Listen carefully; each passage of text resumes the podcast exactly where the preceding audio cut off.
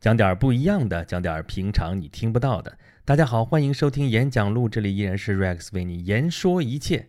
啊，在开始我们的正式节目之前，先说点跟咱们这节目有关的事情啊。咱们这个节目是二零一四年十二月份开始播出的啊。我上传第一期节目的时间是二零一四年十二月十二日啊，也就是说我们要一周岁啦！哦耶，乌啦，撒花儿，好吧。嗯，一周年吧，是不是要庆祝一下呢？所以我想来想去，我准备在十二月十二号这一天搞一个特别节目啊。这个特别节目不只是音频啊，可能要搞点跟视频有关的事情。呃，我我要从现在开始预告啊，一直预告到十二月十二号。呃，等我这个具体的事情定下来之后，我会在节目里跟大家呃公布这个时间，还有那个参与的方式啊，欢迎大家都来呃参与吧。咱先不说是什么东西啊，反正肯定是要咱们小小的庆祝一下啊，也欢迎大家来。掺和啊，这个不来不行啊，来了都都不能白来啊，我我没红包给大家，好吧好吧，废话少说啊，咱们这个节目到今天是第啊，从这个正式节目是六十二期，然后加上我那个沿途的十二期特别节目，这是应该是多少？七十四期，哎呦不少了，呃，一年的时间播个七十几期啊，不算多也不算少。那么，在这个节目已经一周年的这个时间啊，咱们重申几条咱们这个节目的特点啊。首先，咱们这节目是一个天马行空的一个漫谈节目啊。真的是漫谈啊！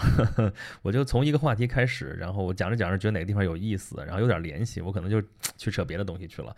然后讲到那个东西，哎，就又有什么意思？可能又跳到别的地方去了啊！跳来跳跳跳，最后可能就，但是哎，我最后能回得来，我还记得我这话题是什么，还能回来啊！这是我的本事啊！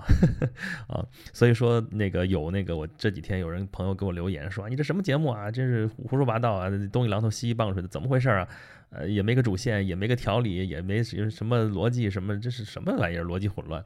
呃，这个不好意思啊，我本来这个节目是定义就是跟大家聊聊天儿啊，聊天儿的时候可不就是这样嘛，就是比较大家随意一点，比较自由一点啊，想到什么我也就说了，觉得好玩，觉得有意思啊，大家爱听啊，咱们我也想说啊，咱们也能讲点什么东西出来。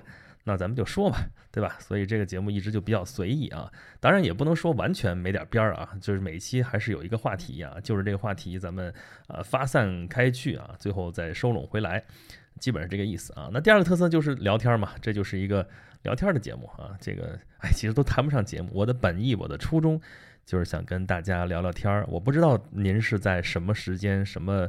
呃，场景之下在听我这节目，我我看到有朋友给我反馈说，啊，睡觉之前听啊，听着听着就睡着了，好吧，我这催眠作用那也没得说，啊，也有朋友说开车的时候听啊，挺好的，这个听开着车也不觉得累啊，我那挺好，我也觉得很欣慰啊，反正就是您听着不讨厌啊，然后那个我讲出来之后这些东西呢，对大家可能还有点用处，哎，这就我觉得我还有算有点价值啊。这也就是我做这个节目的初衷吧，啊，只要还有朋友喜欢听我这个在这儿胡扯，那咱们就接着扯下去，啊，好吧。最近这段时间我们是一直因为中东这边比较乱腾啊，咱们所以咱们讲的中东的东西多一些啊，讲中东的这个历史渊源，还有啊讲古文明的一些故事啊，啊，今天咱们先插一杠子进来啊，因为咱们前几天发生一件大事啊，昨天还是前天啊，刚刚发生的事情，就是人民币的。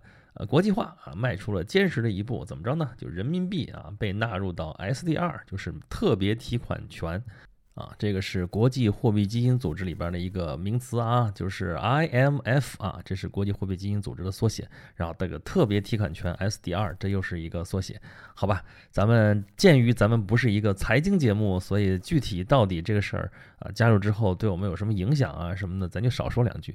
我想说的是什么呢？就我听到这个消息的时候，我的第一反应，你你们猜绝猜不到是什么东西啊？就是。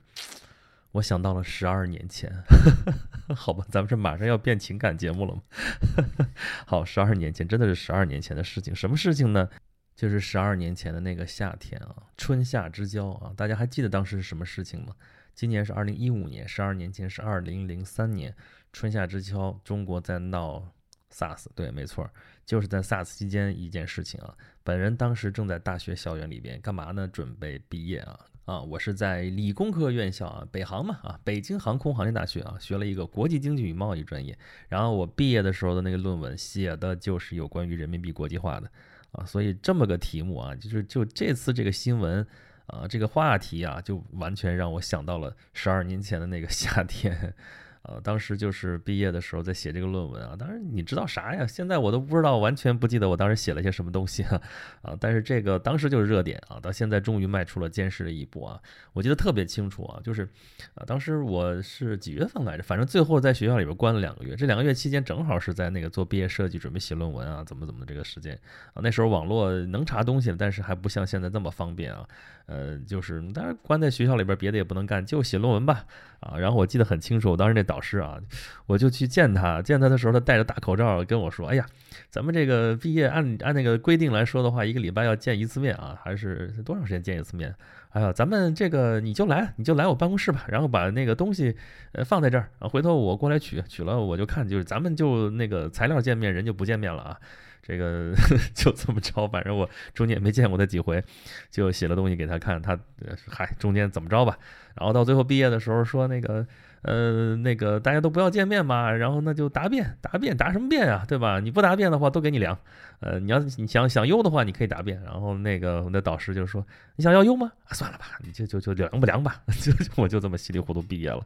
所以我记得非常清楚，就是国际化啊，人民币的国际化这个课题，当时十二年前我确实是还真的研究过这个东西，但是现在已经不记得了，因为我后来也没有干这方面的事情啊，干的都是文化方面的事情。然后到今年，然后看到这么一个题目，真的是触景生情啊。那么啊，以我这个算是也算是专业那个出身的吧啊，这个来看看说，那么人民币国际化这一步走的到底是有多大呢？这个步子啊，对于我们普通老百姓来说，有到底有啥关系呢？有啥用呢？呃，其实没什么大影响，真的，你你你短期之内看不出来有什么影响，因为。这次首先第一，它十月一号才生效啊，二零一六年十月一日才生效，呃，生效之前那肯定是没什么变化，生效之后呢，它是特别提款权纳入这个货币篮子里面去了啊，听着都挺那个高大上的啊，把这个人民币像个鸡蛋一样装到篮子里面去啊，原来这篮子里边装的什么呢？啊，美元、欧元、日元、英镑啊，现在加一个人民币进去啊，它算承认了你的地位，其实最。呃，核心的东西就是这个了啊，最能看出来的就是长脸的东西就是这个了啊，就就就五五五个之一了，而且我们那个占的那个啊权重啊，比那个英镑和日元还靠前呢，百分之十几呢，不少了啊，这个挺厉害的啊，所以你怎么说也是世界第三了，但这个 SDR 本身就没折腾起来啊，整个占全世界的这个这个外汇储备里边也只占百分之几啊，这很少很少的百分之几。啊，所以这个是象征意义大于实际意义啊啊！至于以后是不是可以用人民币结算啊？我们那个出国是不是更方便？然后海淘是不是更简单？或者说以后就根本不用海淘了，人民币嘛？啊，这个没有汇兑风险什么这事儿，啊，还在往后看啊。这个但是这一步已经往前迈了啊，已经迈出去了，所以我们还是要啊大书特书一下。那么我想说什么事情呢？啊，就是这个新闻对于我们的人民币国际化来说，确实是很大的一步啊！不只是对我国，对于整个世界格局来说，也应该是一个比较大的一个事情啊！就虽然是顺理成章到这儿了，水到渠成走到这一步了啊，但是对于战后的格局啊，我们现在的历史仍然是二战之后的历史啊，我们仍然生活在二战结束之后的那个胜利的成果。呃，给我们框定的这个框架里边啊，第二次世界大战之后呢，在这个安理会五大常任理事国啊，这个咱们俗称五大叉叉啊，这个主导之下，我们建立了一个战后的一个秩序。这个秩序的核心啊，国际组织建了仨，一个是联合国啊，这 UN 啊，这个另外一个就是那个世界银行啊，World Bank，然后再就是一个 IMF 啊，就是货国际货币基金组织。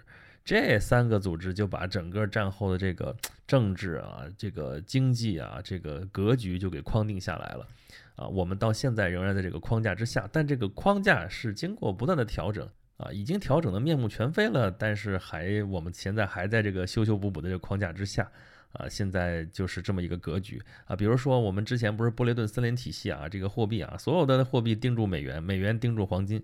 但这个体系到七几年的时候就崩溃了啊啊！然后这个国际货币基金组织里边这个特别提款权也是啊，原来就是美元啊，后边加了那么多进去啊，加了那么多进去，最后折腾来折腾去，现在啊，后来加进日元啊，现在又加进了我们的人民币进去啊，人民币终于也成了这个篮子里边的一员啊，这也是一个不断的调整，变成现在这个样子了。啊，那联合国里边这个政治格局也有变化。首先啊，当时建立这个联合国的时候，五大常任理事国里边是呃那个中华民国啊，后来被我们打到台湾去了。呃，所以后来我们不断的争取我们的合法权益，最后是七几年的时候，七一年的时候，我们啊终于恢复了联合国的合法席位，这就是一个很大的变化了啊。然后九十年代的时候，苏东剧变啊，苏联解体了。那原来的这个五大常任理事国的这个席位被俄罗斯继承，这个格局也是发生了巨大的变化啊。冷战结束了啊，所以虽然我们现在仍然是二战之后的这个格局啊，建立的雅尔塔体系也好，你说波茨坦公告最后确定的这个体系也好，我们仍然生活在这个框架之下啊。我记得我小的时候翻出来之前的那个历史书啊，所有的历史书就写到二战胜利就结束了。啊，当然那个时候翻的书比较老，比较旧，但是我就在想啊，难二战就是历史终结了吗？啊，我们现在的这个生活是怎么回事啊？啊，好歹我们上学的时候课本还写到了当时那个时代，当然你也不敢写太多，也写不出来多少有意思的东西，啊，但是也是一个困惑。那我们现在战后啊，已经七十年了啊，二战胜利已经七十年的今天，我们仍然在用这个修修补补的这样一个体系在。呃，运转着整个世界的这个经济政治格局，这是一件很奇妙的一件事情啊。所以我说，如果你只看到说那个啊，人民币将来就牛了，咱们这个经济地位啊，政治地位就要往上升了。如果只看这一点的话，我觉得还是有点少了啊。我们把整个我们中国的经济放到这个世界的一个大格局里面去啊，这不仅是个经济问题，而且也是一个政治问题啊啊！那是谁说的？刚刚进二十一世纪的时候，就有人说，二十一世纪最大的一个历史事件就是中国的崛起啊。我当时不理解这句话啊，这怎么一个国家崛起算的是一个历史事件吗？啊，我刚刚在那个剧场上边分享的那个视频的时候，在说地图。当时是有一张一八八六年的英国地图啊，日不落帝国嘛。呃，那个时候就是说，十九世纪的格局就是日不落帝国统治之下的啊，或者说它主导之下的一个世界政治格局。那么，这就是十九世纪的一个主题。那么，二十世纪就是两次大战。啊，二十一世纪如果说是中国的世纪啊，就这么说嘛。我们经常也有会有不自信啊，说啊你别人给我们贴金吧。但是你仔细想想的话，这一个一个事件，啊，最后确确实实是能够展示说中国开始跟以前不一样了，我们要适应这个大国的角色了。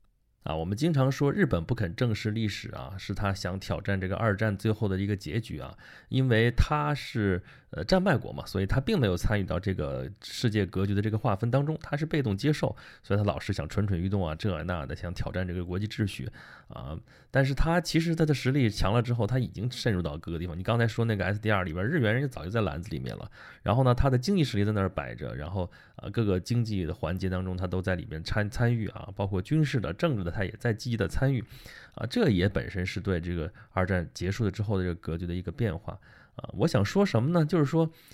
哎，我们确实是生活在二战胜利之后的这个红利当中，或者说这个二战的这个阴影之下啊。就是说，因为二战太惨了，所以我们这些活下来的这些人，幸存下来的这些人类，我们是要爱好和平，怎么样？在这个基本的基调之下，我们建立了一整套体系。但这个体系啊，不断的有人在提出挑战啊，不管是正向的还是负向的。像刚才说日本，其实它就是在。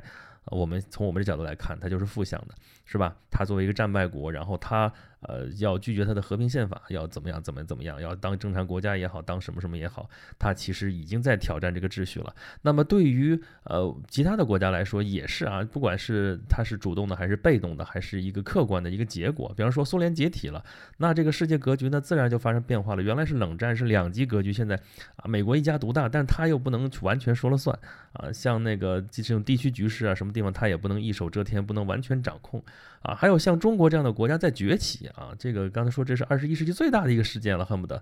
那么所有这些事情都给这个格局增加了一些变数。那么这个变数究竟会导向何方，会变成什么样子呢？这个事情可就不好说了。所以我从今天咱们看到说啊，人民币这个进入这个货币篮子。啊，这只是一个经济上的一个新闻，好像是这样啊，但其实大家都知道它意味着什么。不只是中国的经济崛起了，而且随着伴随着这个啊，中国进一步崛起，后面它能做的事情更多，它的国际影响力会更强啊。那么对于这个战后的格局会进行更加深刻的一个修正，那会变成什么样呢？那谁知道呢？对吧？啊，你还有一个有意思的小细节，我想在这提出来，就是我我注意到那些图片上面写的哈，说那个人民币纳入进去之后，它在英文里面写的是 Chinese Yuan。呃，这个我们当时学那个什么货币银行学还是学什么的时候就在说这事儿啊啊，这标记货币就是通行的，就是代号，代号就是三个字母啊，所有的这个呃这个货币啊，所有国家的货币都是用三个字母来代代表的，比方说啊，美国嘛就是 USD 啊，US Dollar 嘛，对吧？那个英镑就是 GBP 啊，Great Britain Pound。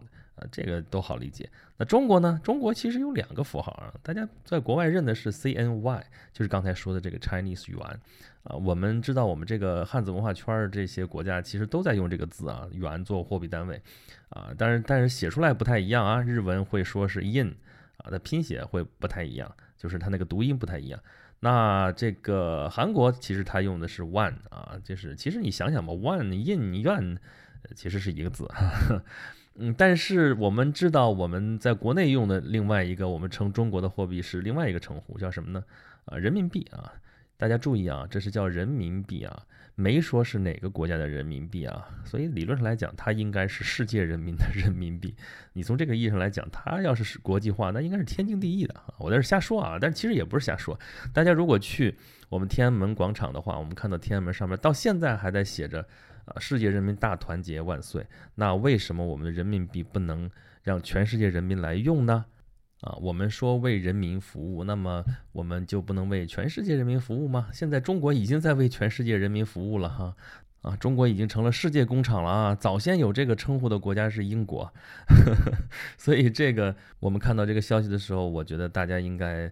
啊，多想一想这个除跟货币啊、跟汇率之外的一些事情啊，但对我们的国际格局来说，又是一次新的一个变化。虽然可能跟我们普通人生活还没有那么快发生关系，或者说还没有那么直接的发生关系，啊，但是我们如果站得高、看得远一点的话，它对后面这格局都会有影响。